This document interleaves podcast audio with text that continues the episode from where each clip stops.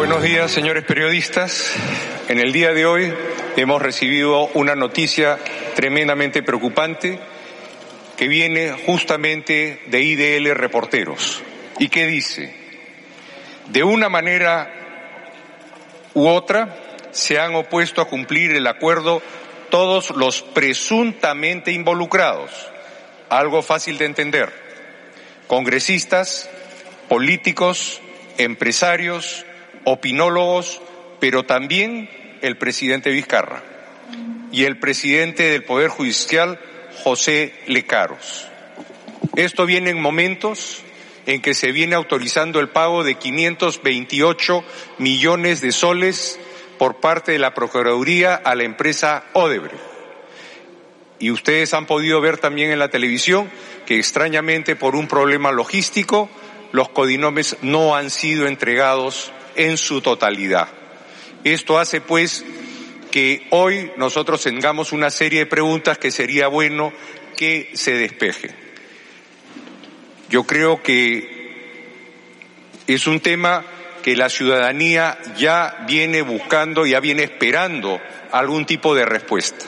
Extrañamente se han dado los hechos que vengo de describir. ¿Alguna pregunta, por favor? Es muy simple, el Congreso sigue existiendo, soy el presidente del Congreso. La Comisión Permanente tiene una serie de funciones, acá laboran 3.000 trabajadores y sus familias. Se va normalizando, el día de ayer los trabajadores no sabían lo que pasaban, ellos viven con un sueldo diario, si no vienen se les descuenta.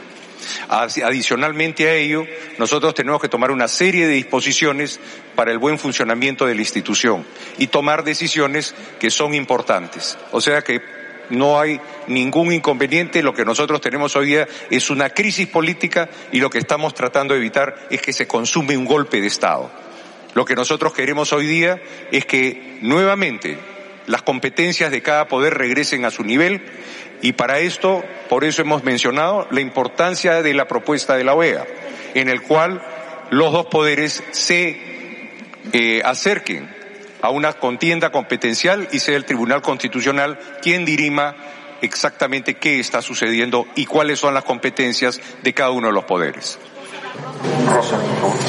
La renuncia de la señora Arauz justamente evidencia la crisis, porque la señora Arauz fue, ella toma el encargo del Pleno del Congreso para asumir la vice de la presidencia ante la suspensión del señor Martín eh, Vizcarra Cornejo. Al ella haber renunciado, ella, la renuncia de acuerdo a nuestros asesores y expertos legales, ella solo puede renunciar ante el Pleno. Por eso hoy día en la comisión permanente se tomará nota. Básicamente estamos en un estado de acefalía. ¿Por qué? Porque la crisis está en ese, está establecida porque no puede haber sucesión ya que el Pleno es la que debe terminar. Entonces yo le propongo acá al presidente Vizcarra lo que ya le habíamos propuesto. Salgamos por la Constitución. Renuncie usted, renunciamos todos y llamamos elecciones inmediatamente. No le temamos al pueblo, hagámoslo hoy. Parece que acá no hay importancia en el tema de Odebrecht, que tiene una situación gravísima. En fin, lo dejo ahí. Yo creo que si hay simplemente qué va a suceder en cuestiones que son accesorias y administrativas, no sé si hay alguna otra pregunta. Como yo le digo, la única manera de resolver esta crisis está en la Constitución. Hoy día nos vamos todos y llamamos a elecciones. Si tengo que ser yo el que llame elecciones, lo haré. Pero vámonos todos ya y dejemos que el pueblo elija ahora. Por supuesto que siempre he estado dispuesto a hablar con Martín Vizcarra y le sigo extendiendo la mano.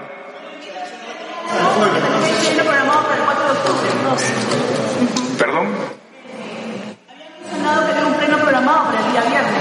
Son temas que se van a discutir en la plenaria. Eh, perdón, en la comisión permanente.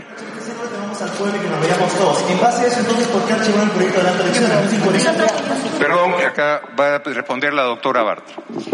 Como eh, presidenta de la Comisión de Constitución, puedo decirle que se archivó ese proyecto porque era un proyecto abiertamente inconstitucional, que planteaba desafíos que no podían ser aceptados, porque así como ahora recorto mandato, mañana puedo extenderlo ad infinitum, y eso por lo tanto no era posible. Pero si se les ha pedido ahora que nos permitan dirigirnos al pueblo peruano es para expresar lo que el Congreso de la República siente en este momento frente a la devolución, al pago que se le, que se le ha ordenado a la empresa Odebrecht de 524 millones, esos que deberían haber servido para cautelar una posible reparación civil. Y se ha apelado a la quiebra supuesta de la empresa. Nuevamente, el gobierno peruano, a través del señor Martín Vizcarra y sus funcionarios, le están pagando a Odebrecht por información que va a llegar sesgada, que va a llegar direccionada solamente para perseguir políticos. ¿Qué hay de la gran corrupción en los megaproyectos? ¿Qué hay de una verdadera investigación? Perú despierta nos están meciendo y le están pagando a una empresa criminal solamente para disolver el Congreso de la República, solamente para generar mayor desprestigio, para generar mayor inestabilidad. Que Odebrecht le siga robando a nuestra patria frente a la indiferencia de todos en un acontecimiento que ellos mismos han generado tiene que llevarnos a la reflexión.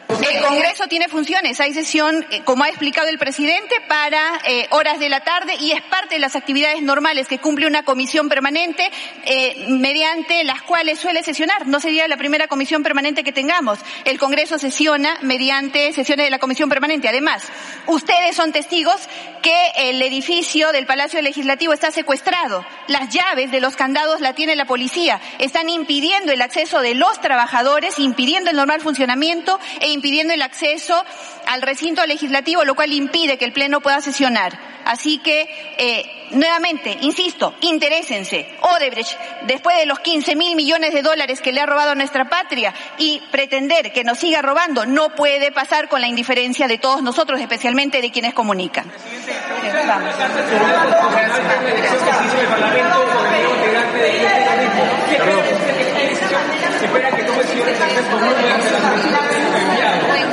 Repetir, por favor, silencio, si no, no nos podemos escuchar. Hay una carta Tribunal Constitucional dando cuenta de la elección eh, de uno de sus integrantes para realizarlo. ¿Qué espera que, que decisión tome el señor Mune? Porque también en la carta usted menciona que se remitió esto al diario oficial peruano, sin embargo, hasta ahora no se ha publicado. Bueno, es un acto administrativo, lo hicimos para simplemente una, un requerimiento o una información que estábamos pasando al diario oficial, pero por ser un acto administrativo no requiere una publicación ni una publicidad. Basta con enviar las cartas al tribunal para cumplir con el pedido justamente del presidente del Tribunal Constitucional. El trámite es ese. O sea, me preguntará usted. Es una opinión que él tiene, nosotros nos atenemos a la ley. Gracias. De la devolución de dinero por parte de se viene el acuerdo. El presidente se encontró en desacuerdo. Esto que ustedes mencionan ahora contradice lo que había dicho antes el presidente. Porque salió a expresarse en contra de la devolución de dinero a Odebrecht. Es el, señor Martín Vizcarra, a través de su funcionario, en este caso el procurador José Ramírez, o Jorge Ramírez, perdón, quien autoriza ese pago. ¿O acaso el señor Ramírez se manda solo? ¿No es que acaso obedece a una estructura de la cual él es parte? ¿no? O a lo mejor ahora el señor Jorge Ramírez también es presidente de la República. Yo creo que acá hay una estructura a la cual él responde.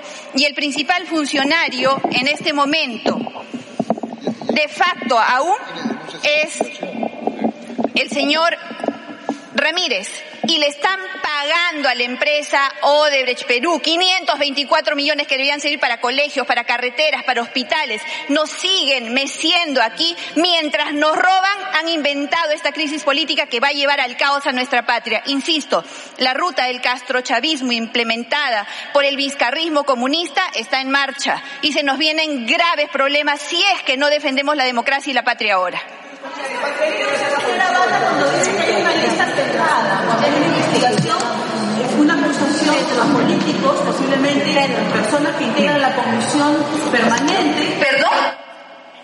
Se refiere a que hay una investigación sesgada y se iban a revelar polinomes de posibles políticos quienes habían recibido aportes. Fíjese siguen jugando con los supuestos aportes de campaña. Se han robado 15 mil millones de dólares, 5 mil, 50 eh, mil millones de soles y siguen jugando con aportes de campaña que, por cierto, ni siquiera eran delito en el caso de que eso hubiera ocurrido. Sin embargo, de la gran corrupción en los megaproyectos no se dice absolutamente nada. Por cierto, si hay algún eh, político que esté involucrado, responderá por sus actos. Pero de ahí a atribuirle eso a una institución que es garantía de la democracia no es posible. Muchas gracias. Gracias, señores. Muy bien, amigos.